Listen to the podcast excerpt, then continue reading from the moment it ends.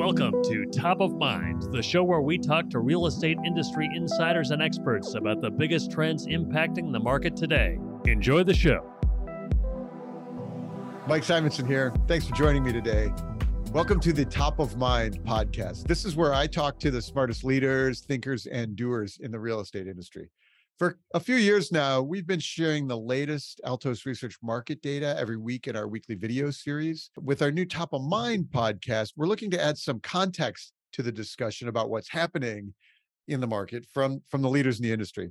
Every week, Altos Research tracks every home for sale in the country, all the pricing, the supply and demand, all the changes in that data, and we make it available to you before you see it in the traditional channels. People desperately need to know what's happening in the real estate market right now. It's been so hot and so competitive. And now suddenly the landscape is changing. So visit altosresearch.com for free consultation, how you can use market data in your business, whether you're agent, broker, or investors and traders. All kinds of people are, we're, we're working with all kinds of people to help understand what's going on right now. So without further ado, let me introduce my guest today, Kevin Oakley. Kevin is a managing partner at Do You Convert? He's one of the most trusted names in new home marketing to builders and developers across the country. We he has uh, 17 years of experience running marketing and sales operations for home builders of all shapes and sizes, all areas, including NVR, Maronda, Heartland Homes. Kevin is now a managing partner at Do You Convert, which is a leading provider of digital marketing for home builders. And we'll talk about Do You Convert a little bit, but we're really looking, we're talking about home building in general today and the future of the home building market and the trends there. Kevin's background gives him a unique perspective on the challenges in today's market. And he's the author of Pre-Sale Without Fail, Secret to Launching New Communities with Maximum Results. And he also hosts the Market Proof Marketing podcast. So we're going to talk about new construction, about what to expect, as especially as this housing market suddenly looks very different from a few months ago.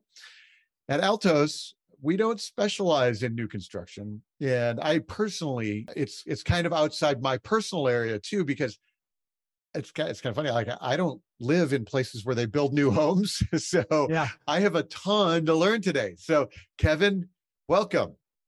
Hey, thanks so much for having me, Mike, and really giving the two of us an excuse just to hang out. And you know, we'll hit record and let everyone else listen in. But I'm looking forward to having this discussion for the same reasons, albeit from the other side as as you are. And I I always hear the the skeptics and and the naysayers in the back of my mind because I, I know my audience so well.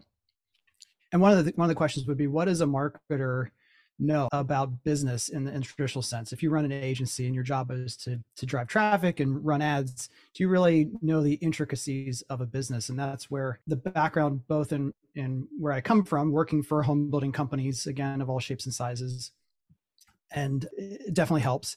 And the other is that at You Convert, we we actually work it in the kind of what I would call the full stack of the home buyer journey.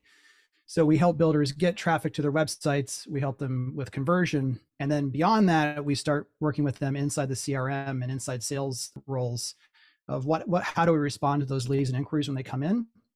And so we don't just look at data in terms of traffic and clicks and, and cost per, per thousand impressions. We're also able to look at kind of that that whole pipeline. One, and so having having that full view means that we don't just focus on things that cause noise, but things that cause sales. And and when sales and appointments aren't happening, we dive in and and get in in deep with with our builder partners on that stuff. So both from background and what we do every day, we're not just talking about driving traffic. We're we're really focused on on getting appointments and sales for for builders. So and that perspective is actually really powerful right now like and i'm interested in talking about like what's actually happening with the leads and the sales for for builders along the way. And you actually have prior to Do You Convert you were you were running some of the builders yeah? Yeah yeah i was a director at nvr had two different home building divisions that reported into me. So from a construction service warranty land development all, all those pieces together.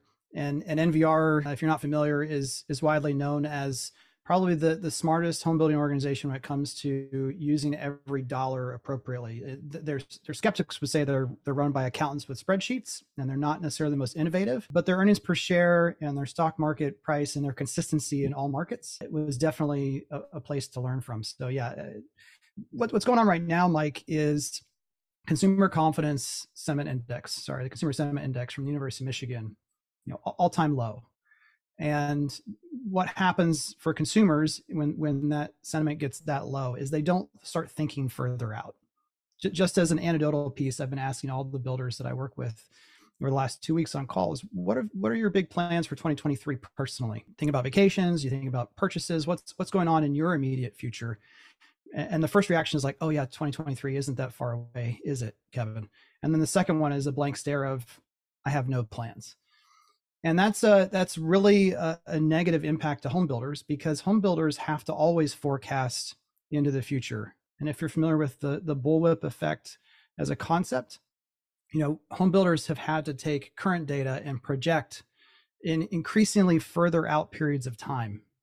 To build a to build a new home in, in the best of times was going to be somewhere between three months and six months. And now for many builders it's 12 months to to 14 months and so the feedback loop in the system was that if a, if a prospect was on my reservation list as a builder, that got me really excited. And I saw hundreds of people just waiting to be notified when they could purchase, which told all of my inputs start as many homes as possible, build as many as possible. And in many cases, don't release them for sale because my costs are unknown. So, in the first few months after the pandemic, when sales took off for home builders, Everyone got very excited. They saw great margins. And then the price increases came and, and the labor invoices started doubling. And everyone said, wait a minute, this isn't going to work. So you got this two sided monster happening where consumer demand has dropped dramatically for most of the country. And we can talk about some state and region specific things for builders at the same time that we have more homes currently under construction at one time than we've ever had in history. Yeah. And that's causing a little bit of a standoff where unless you're offering new homes sub $325,000, even incentives around interest rates that might bring back your payment close to March 2022 levels, the buyer is still not moving on that, which tells me that in many cases affordability is is an objection or something that the consumer feels compelled to talk about. But if as the home builder, you're saying here's a tool to remove that objection and the consumer still doesn't want to move forward there's something more going on and that's why i keep pointing back to that sentiment index as being really important. Wow so we got a jumped right in we got a ton of stuff and i'm i am frantically taking notes as we're talking. Yeah. So the consumer sentiment index the, the university of michigan one is mm-hmm. all-time low and it's wild right? The economy is actually growing probably employment's ultra low, employment's ultra low, people have cash, like, but yet, like everything is pretty good, yet yeah. the sentiment is worst ever. Yeah. Wild. So we have that yeah. to deal with.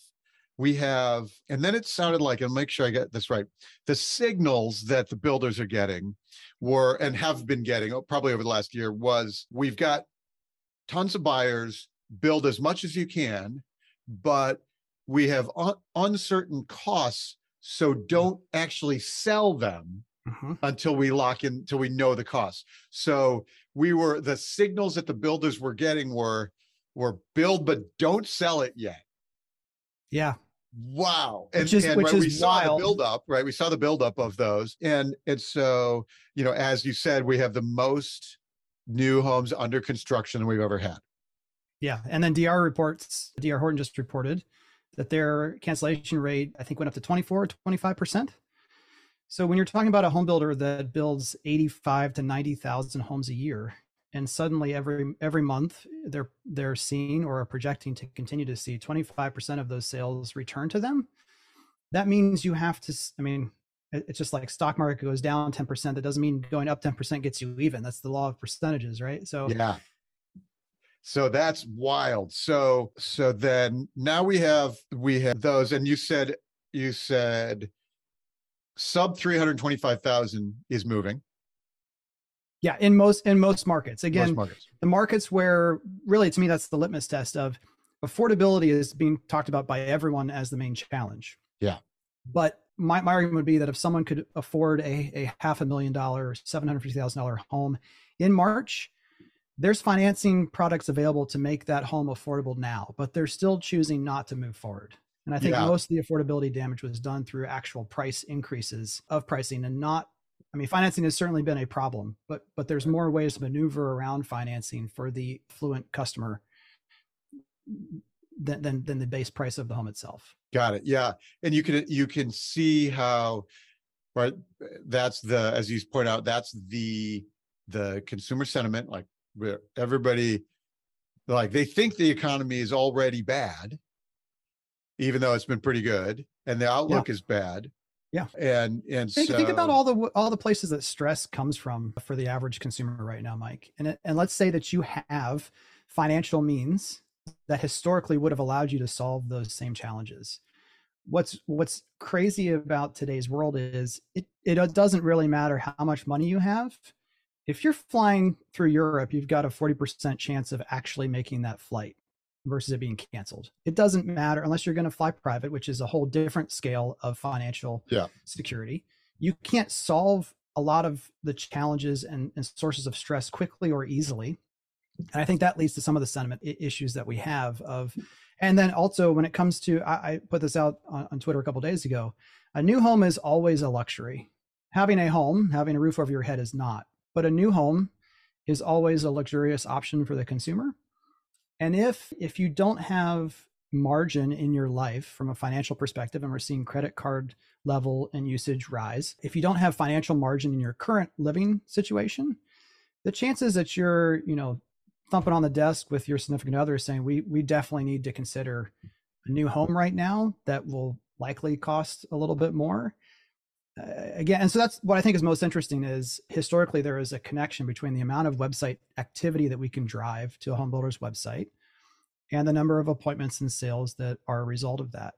And in most places for most markets that has bifurcated. Most people would be surprised to hear that website activity for home builders is actually about 2% higher than it was a year ago in a 30 30 day period but conversions, people interested in taking that next step, requesting information, scheduling an appointment, pricing out a home, is down almost 25%. Yeah. Okay. So so people are still interested, but they're not taking any action.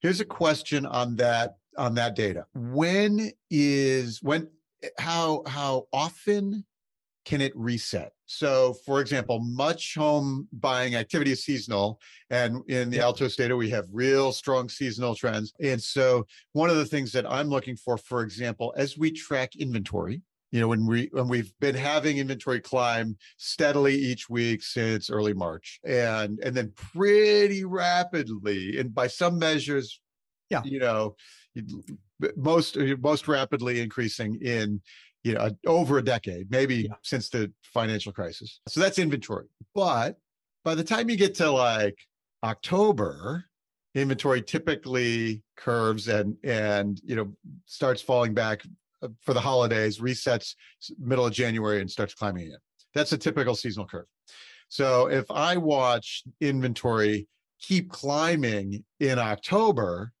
like that's going to be a real signal that yeah. next year is is not we're we're like we're we're going down further from here. So yeah. so and that's a that's a seasonal pivot point. I can actually probably see some late july early august. I like we expect five to seven more weeks of pretty rapidly increasing inventory. So then by mid-august you do or late august.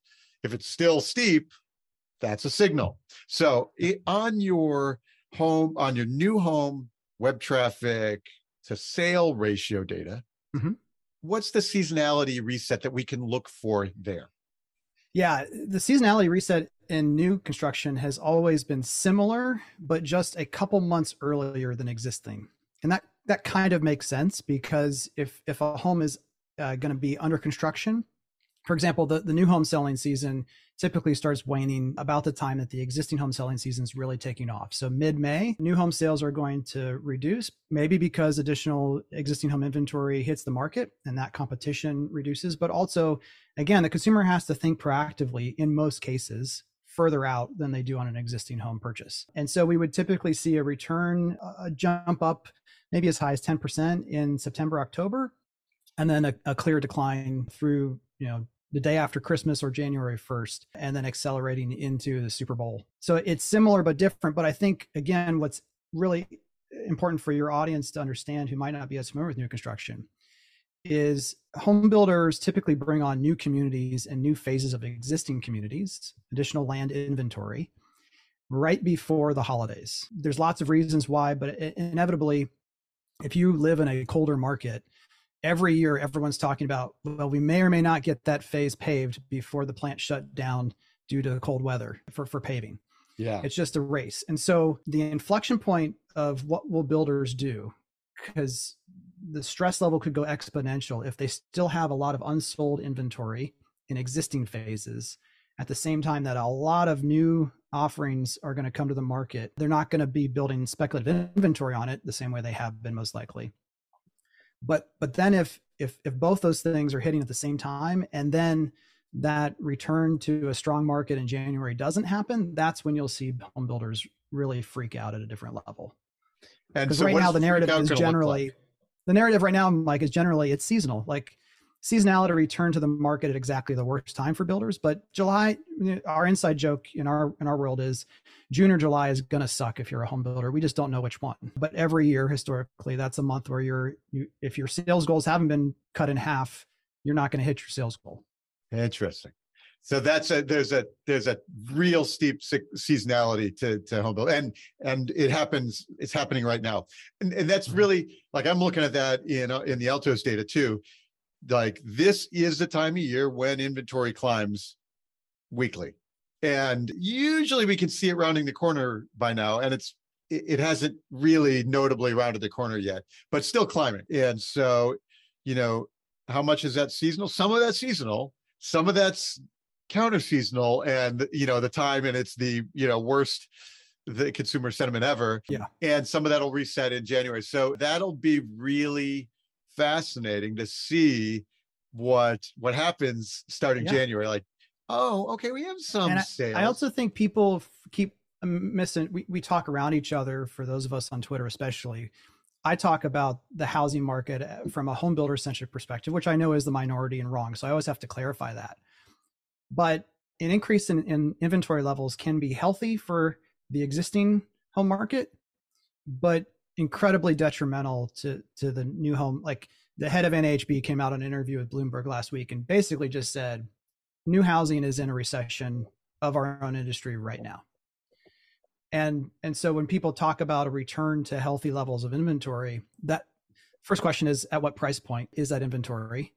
And are home builders able to compete with that price point or or or is the demand and the price point that home builders can offer yeah uh, so and that, the, the actual shift in well. price points is something we should hit before we before we wrap up today we got so much to cover the yeah. what what let's though shift so you mentioned the NAHB the Association of Home Builders their sentiment came out as with the biggest drop ever, one month drop ever in their yeah. sentiment. They went from super hot to not hot in one month.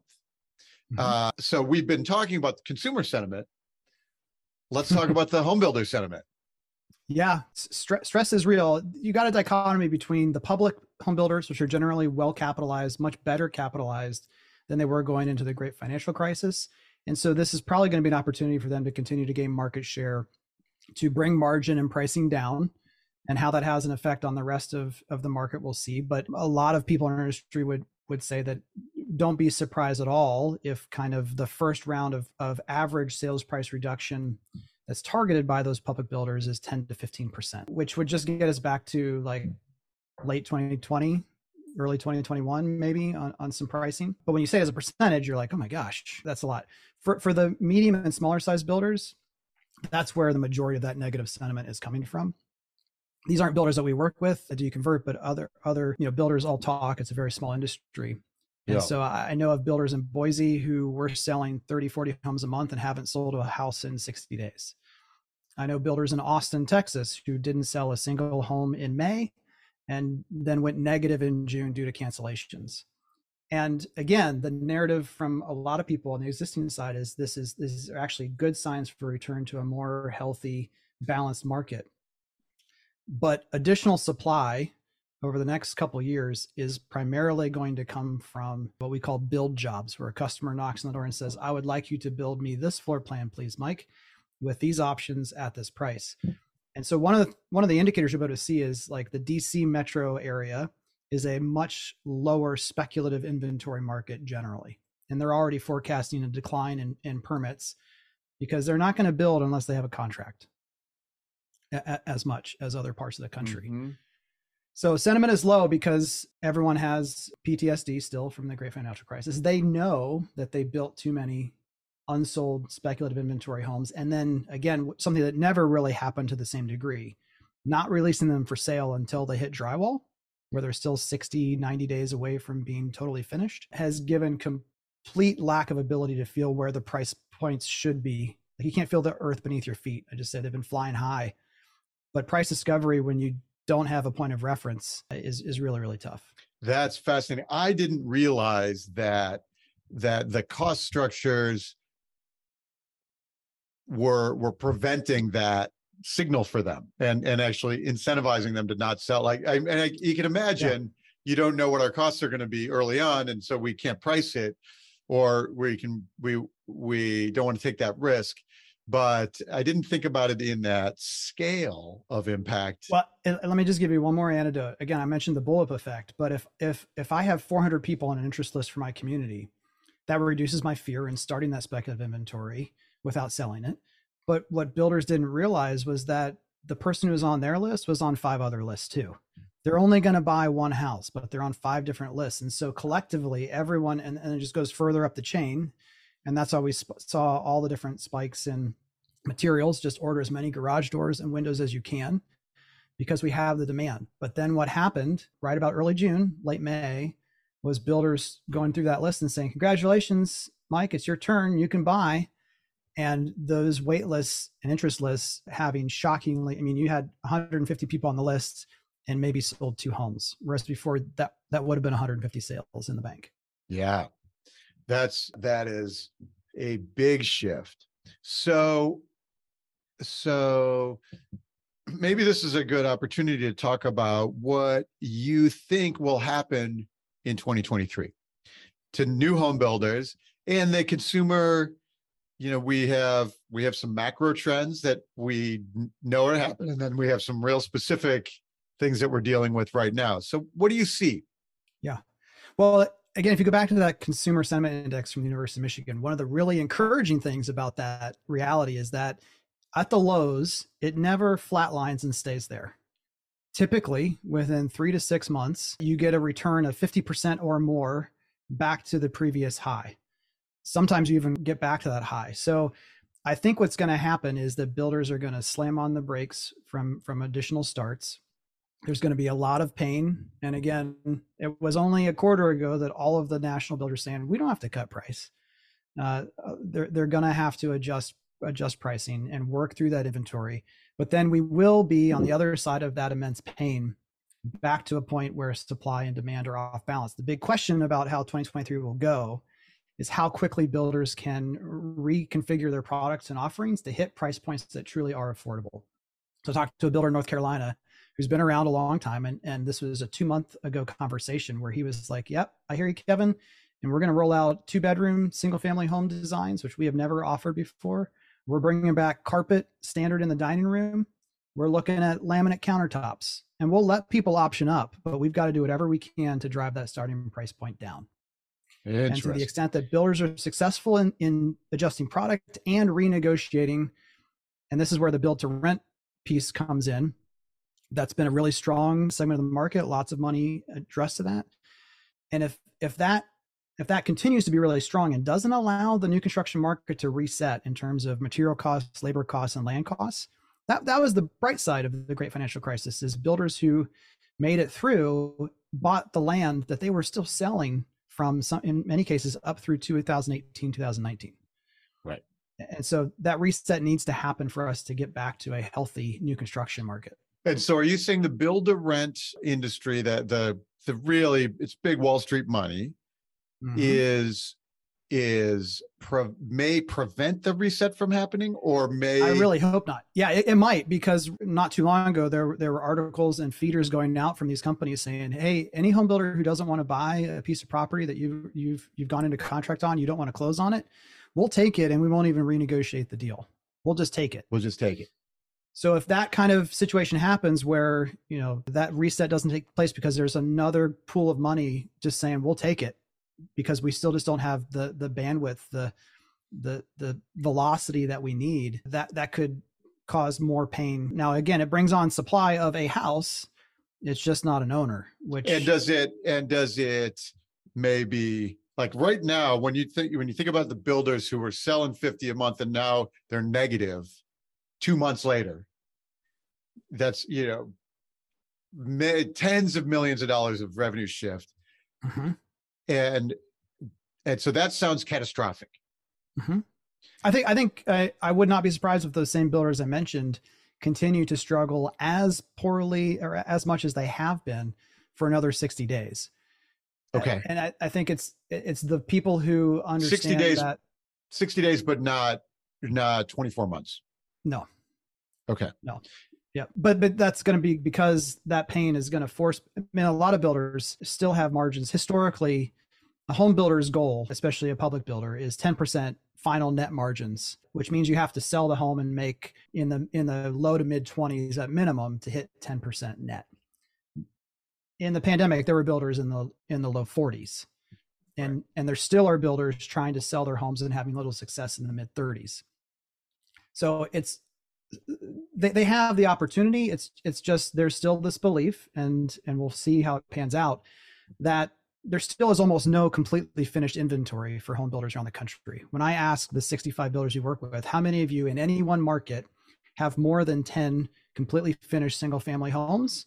Almost no one. I think there was two that replied back. Houston and and one other market that I can't think of off the top of my head.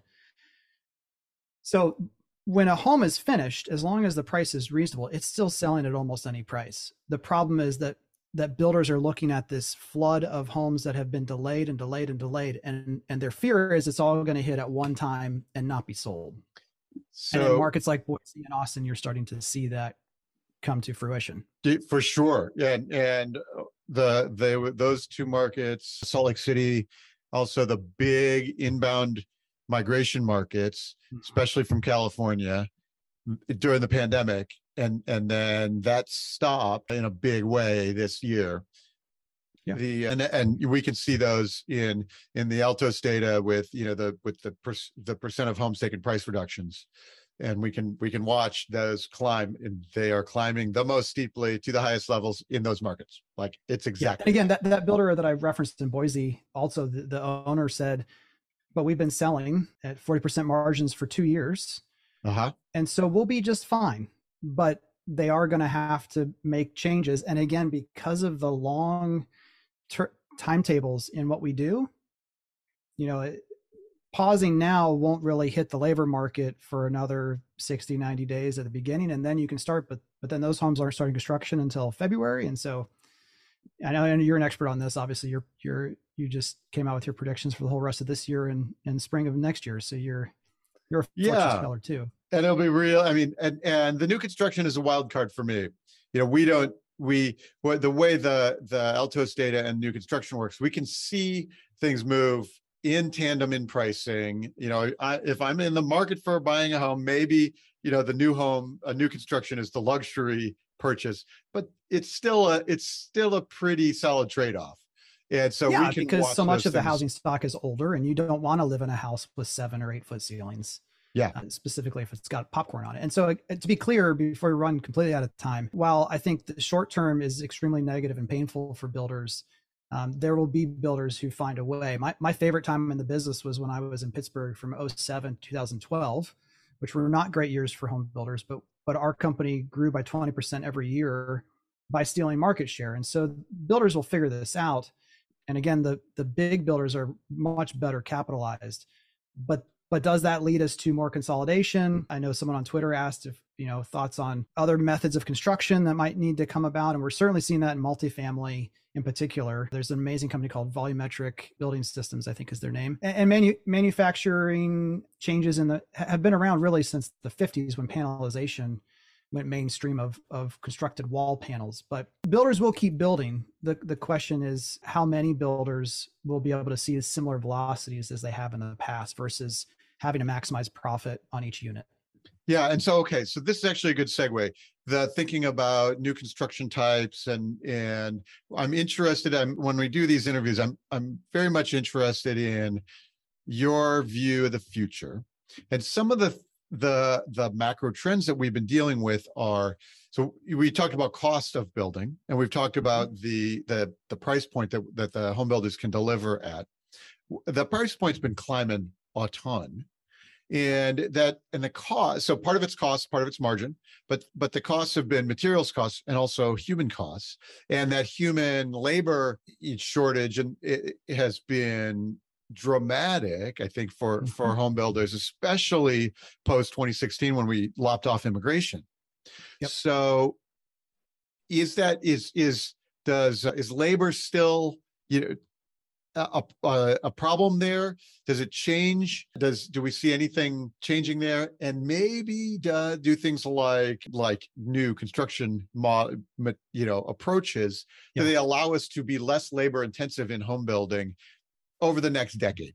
What what are some things that for us? I hope so, to? but I think one of the trends that's going to have to allow for that is the is the consumer relenting on the idea of personalization, which is a is a big force pushing back in the other direction. That's why multifamily, I think, has is going to lead the way on this.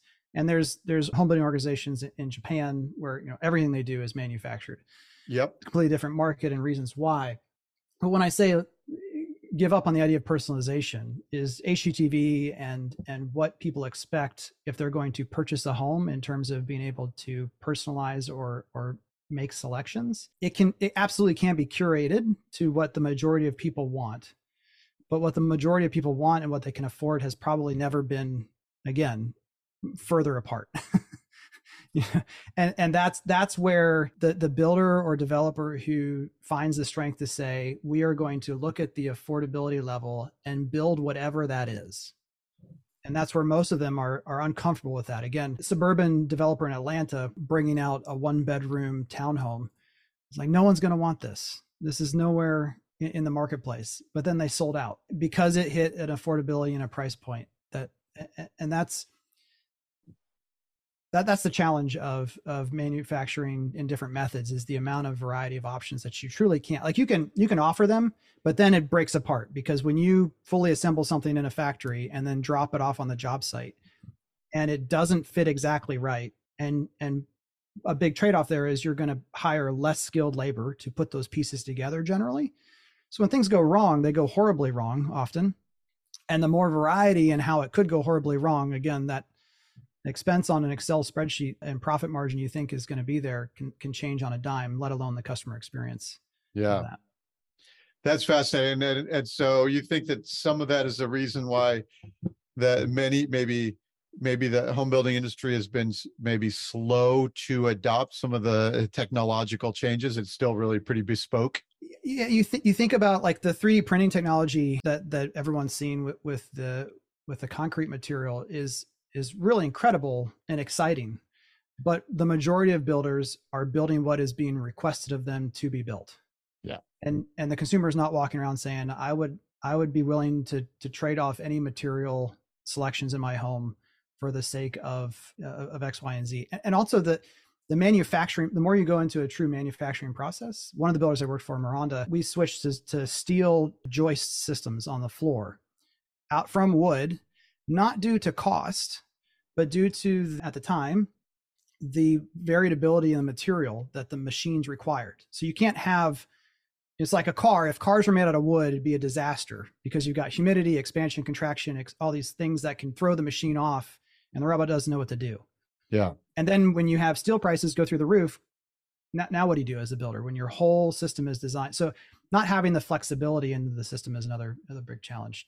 Interesting. replacing one wood material with another wood material on the job site one at a time is easy. Yeah, and and of course, you know, no great no great market innovation ever came because the customer asked for it, right? It's exactly. like and so but the but the imagine, economies of scale necessary to put it out in the world and say, all right, we're going to build 100 homes that no one asked for in a way that no one's ever asked for before.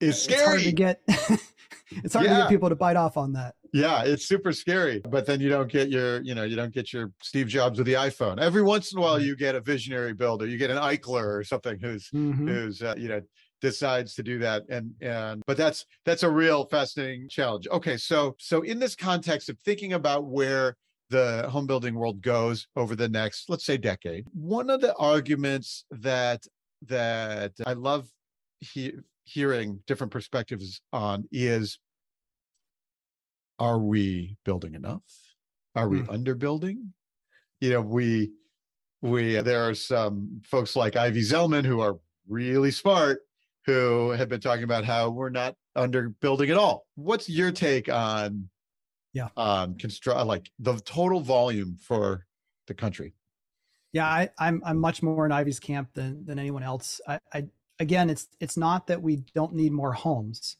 but we need homes at price points that home builders can't deliver. And so when you're talking about in a market like where, where I live in, in central Ohio, if the average new home is going to be half a million dollars or higher, all the demand and the lack of supply is on the starter home because the people who want who can afford a starter home they they have the demand the investors want that because that's the you know lowest cost per unit acquisition that they can turn around into a rental and so all of the demand is is is focused on this area that most home builders can't meet. And that's again why the single family build to rent move has a lot of momentum behind it. But i i think that's what we're seeing is we have overbuilt too many high end homes. And again the consumer's definition of high end it only keeps getting higher or, or lower sorry. It only keeps getting lower right? Like if you talk to the average young millennial i'm an old millennial but if you talk to a young millennial you would say would you consider living in a home that didn't have granite and stainless and hardwood floors? No. That's an that's entry level. That's that's my expectation. Yeah. and so again that's where this reinvention i think is going to have to happen. And that's why i don't think that rising interest rates are going to help because most builders again the majority of the home, homes being built still are not being built by those public companies but by lots of small and medium home building organizations those folks will not be building inventory unless people request them to build it moving forward if they have a contract and so higher interest rates while it might bring on more existing inventory will not add more supply over time and so i i think we're overbuilding right at this moment and then very likely we're going to be drastically underbuilt unless rates and affordability again get reset Get reset. So or we're going to turn into renter nation like like rob hahn talks about all the time yeah. And is there uh is there a a path to affordability in new construction? unfortunately not really because the amount of impact fees and and taxes and infrastructure that is put on home building projects means that in most cases if the land was free in most parts of the country which land typically is the largest cost basis going into a new home if the land was free most builders around the country still couldn't offer a home below 300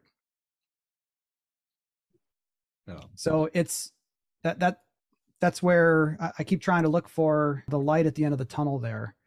But I think it it either comes from, again an acceptance of home being less grand maybe than it has before. But is that okay to to tell you know the next generation that they can't have the same thing that we've all had? But but truly no. And does that mean that starter homes are existing homes and the really the only way the new construction ends up is is is in luxury or high end? Yeah, and again, the single family build for rent, like it's not uncommon for those payments to be eighteen hundred to to twenty three hundred dollars a month for a single family home. The finishes on that home are going to be probably less or, or more more austere, but it's still going to be a detached single family home product. And so there, there's a lot of home builders are getting into that as a second business offering, and then they're going to offer incentives for those people who are renting to buy a home from them, almost like you're building equity while you're renting and, and other i think it's divvy homes that's that's doing that really interesting approach to we'll buy the home let you rent from us for three years, and while you build equity, then you buy it back from us at the at the original price you bought it. But my hunch is that the government ends up doing something with with financing, you know, bringing the the 40 year mortgage to the rest of the country that you Californians have enjoyed for for so long. You know, Europe's talking about 50 year mortgages, and, and maybe that helps. But again, if the cost part of home building doesn't reset, then all that's going to happen is as soon as those programs get released, prices are going to go higher. Prices go, yeah, prices adjust to that. Yep. Yeah, th- those are really tricky. Uh, it'll be fascinating to see if we have some te- technological changes that can be adopted that the consumer likes that actually help bring that down, bring that cost down. We have you know, part of the during the pandemic, of course, we had skyrocketing commodity costs. Some of those have turned the corner and they're coming back down. Yep. Are the yep. costs on garage door like the garage doors and the lumber's coming back down has come back down? I don't watch it super closely, but is that right? Yeah, lumber, lumber's come back down, and that's great. But again, we we work with a, a multifamily developer who pre-sold a third of a a twenty, I think it was a twenty million low-rise urban infill project, and then they got the cost back, and it ended up being 12, $12 million more. And they won't even tell them how much something like doors are going to be. It's just like this is the cost, and these four line items we'll just see when we get there. Yeah. And and so again, even right now, and this leads to the to the sentiment levels of builders, most builders are still seeing construction taking longer, not shorter. They're not seeing relief on that yet. And they're also continuing to get price increases sent to them. Now they're able to push back more than they have in some areas. And some builders are reporting that labor has come back around and said, hey, we'll do it for a little bit less this time to keep busy. But it's not the relief that we need in order to see that, that change that, that we're all hoping for. So fascinating. So so that's but the next. Can, can, I ask you a question? Actually, yes, sir. Selfishly, because because yeah. I got the the existing home expert here. Uh, the the one of the one of the bright sides could be that existing homes never return to the supply levels of days of yore, and that means that your only option in many parts of the country, once we work through this inventory caused by the bullwhip effect, then maybe that is a bright shot shining opportunity for builders to again at elevated margins and elevated prices but there's no other option than new construction. Does that yeah i think that's a real possibility. We we have we have obviously rising inventory now but we're mm-hmm. still half of what we were even in 2019 yeah and, and the new so, listings that are coming on the good homes are still selling fast right? Right and and it sounds like that's happening. That's true in new construction as well. Yeah. Even today, mm-hmm. even today, mid July when or late July when we're recording this, and I think we'll get this will go out really quickly here. But but so that's really interesting to hear, right? It's and it's the right price points, the right places that are completed in they're going. And so I do think it's I think it's a, a real possibility that you know we have I have a I have a vacation home in the mountains and it's now financed at 2.8%. you know, it my mortgage payment on that is less than the rent I paid in San Francisco on a two bedroom apartment 24 years ago. Wow. Right. And so like I'm never getting rid of that that mm-hmm. you know like why would i ever get rid of it mm-hmm. rents are still high you know in in tahoe maybe the reason you get rid of it is because the whole place is going to burn you can't get insurance so you know like, there, there may be a risk there but but but it's but it's like you know and and you know, the whole country is that way with the existing stock so mm-hmm. what's going to be fascinating to me is like what is the the the final you, natural rate of do I do I move and sell? And you know, we you you could consider having a million homes on the market, existing homes on the market at any given time. Over the last decade, a million would be actually low, but but call it a million. It might be a million too, but let's call it a million. We're still just over 500,000 right now. It's climbing, it'll climb through the year. And there's a real scenario where okay, next spring it resets and we come back down and we start the year in the 550,000 range. And, and so we, and because, so at least until the boomers finally start dying and then, then maybe there because, you know, the boomers own everything Yeah. And biggest transfer of wealth, right, from ever in the U.S. will be boomers, but and most of that will be real estate, is my understanding. It will be be a chunk of it, a big chunk in real estate, and so those folks will, at some point, that transfer has to happen. Is probably three, five years. You know, in their 80s, like that kind of stuff is going to end up happening. And so maybe at that point we get back to more inventory, like uh, back to our previous normal levels. I I have I could imagine multiple years at higher interest rates. So each year, you know, what happens then is that the investor deals, fewer of them pencil out. So at, at a higher cost of money. So each year, instead of having more homes going into rental we just said they you know people just sell them instead of holding on to them as rentals so mm-hmm. that adds you know active inventory back in so a couple of years of that you can imagine building us back up back to normal or like maybe a big job loss recession where yeah. like you can imagine that triggering in there too and again, I think that's also opportunity for for home builders. I was talking to a builder this morning in South Carolina, North Carolina, and they just recently started offering in select communities only, mind you, the ability to select your floor plan and the options that you want in your home to truly build a house for a customer. And they're seeing strong interest in that because they're still relatively f- first time move up, in some cases, first time home buyer price points.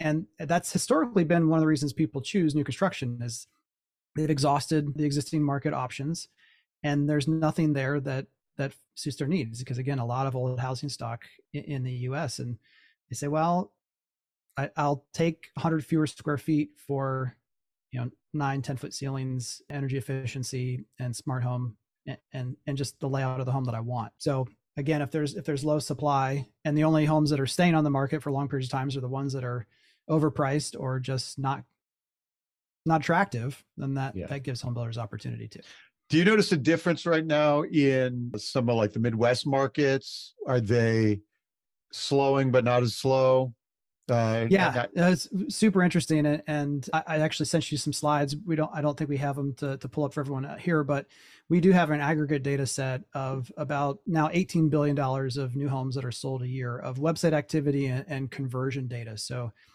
real time, what are consumers doing on websites? It's about two million, two and a half million, sorry, users a month that we track visits to to builder websites, and the Midwest is I think mostly due to affordability, actually outpacing in terms of lead conversion. So the total number of people coming to websites is not as high as in the South or, or the West, but at a much greater extent, people are willing to take the next step towards purchase. Whereas in, in places like the southern states, Tennessee to Louisiana to Florida, that conversion data is about 40% lower than it was last year.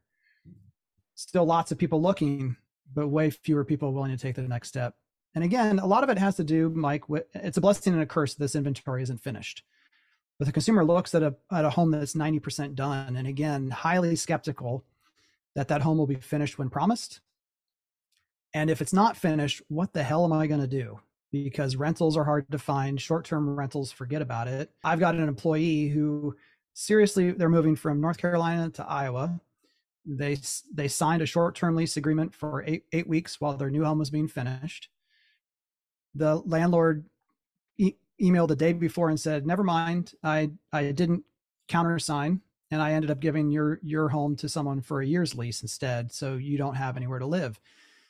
She checked out Airbnb options. She was thinking about getting an RV and parking it somewhere for um, for for the time. Like there was, and now she's staying in an extended stay hotel, which until yesterday told her she was going to have to move out for the weekend because they had overbooked the rooms and would have to move back in. So with the consumers trying to to juggle all of this and can't have faith of the home being completed they're just saying this is awesome but i think prices might go down a little bit and also i don't know when the home is going to be done and i i can't have that much uncertainty in my life so i'll just wait yeah and can you you know how how easily could eight weeks slip to four months it, you know in that yeah. right it, it, it could be like hey we don't have the whatever this this component and uh-huh.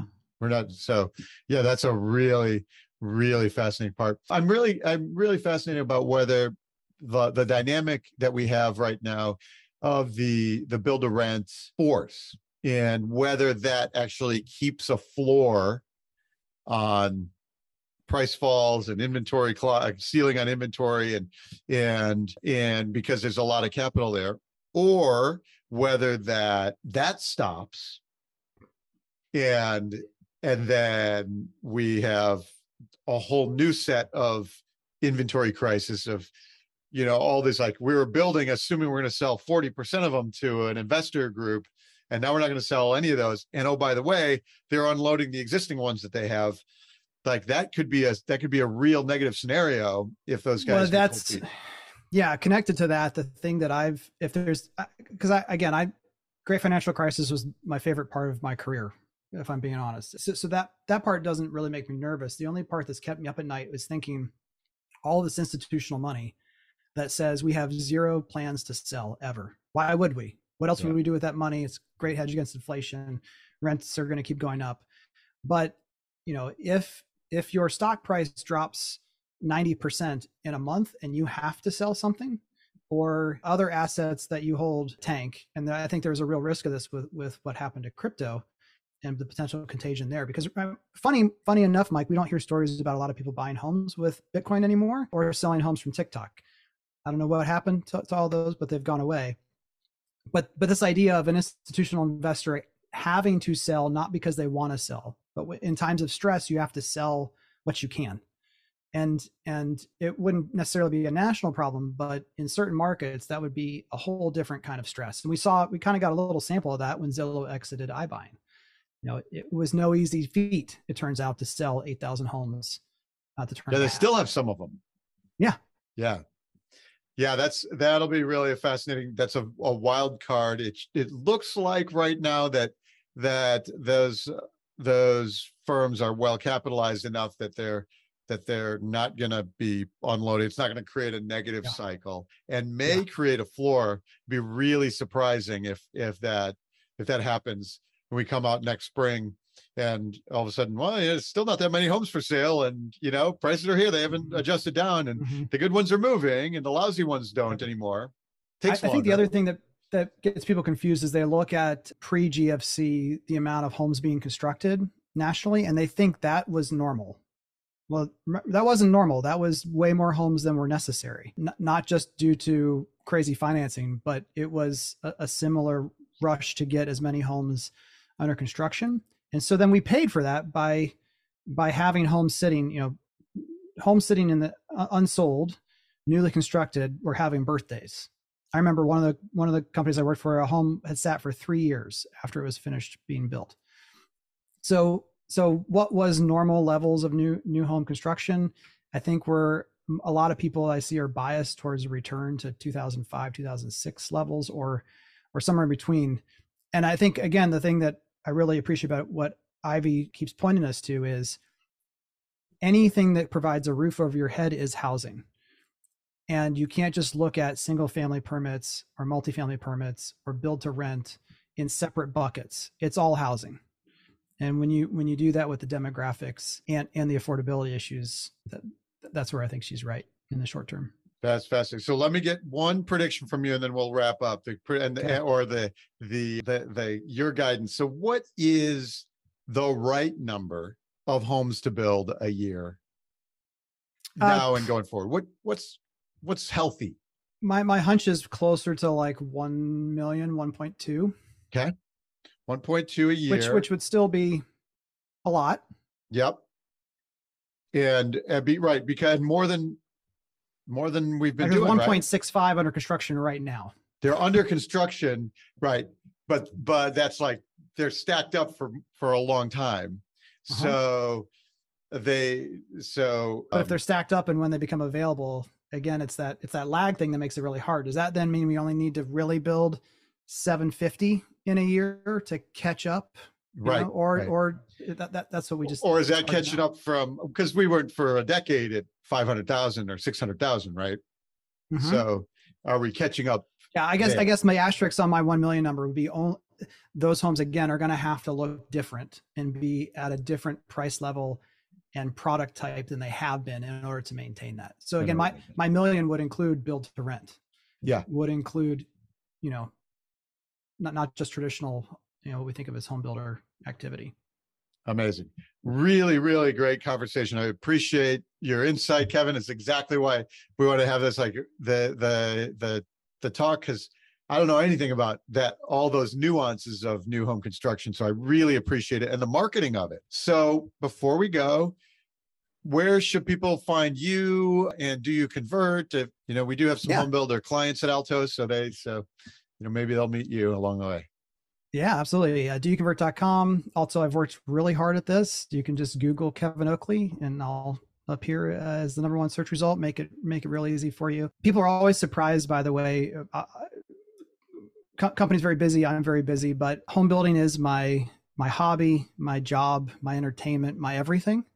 And so it always surprises people when they shoot me a message or they'll, they'll find my phone number and text me and they're like, you're going to reply to me at seven o'clock. And by the way, my business partner's like, don't do that. don't, don't, don't invite that. But I, it's, it's really other than Ohio state football and pancakes, the only things that I think about. And so happy to talk about, about it with anyone at any time.